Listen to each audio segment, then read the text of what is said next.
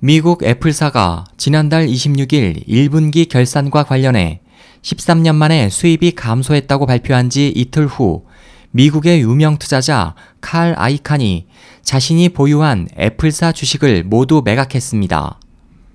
이 영향으로 28일 미국 주식시장에서는 애플사의 주가 종가가 전일 대비 3.1% 급락했습니다.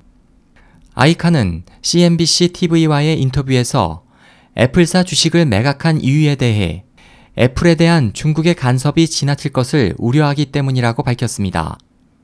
그는 애플의 중국 진출에 관해 큰 문제가 있다. 애플은 한국의 삼성전자와는 다르다.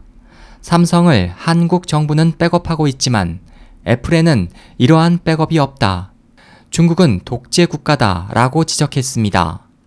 아이칸은 지난달 21일 애플이 중국에서의 영화와 디지털북 서비스인 아이북스와 아이튠즈 무비스를 중단한 것에 대해 중국 내 모든 미디어를 총괄하는 국가 신문 출판 라디오 TV 영화 총국의 조치 때문일 것이라며 내가 애플의 주식을 매각한 이유 중 하나라고 밝혔습니다.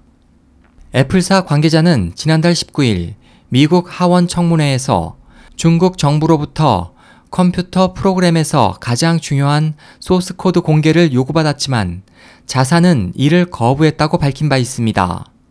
중국 당국으로부터 아이북스 등의 전송 서비스 정지 명령을 받은 것은 그에 대한 보복으로 보입니다.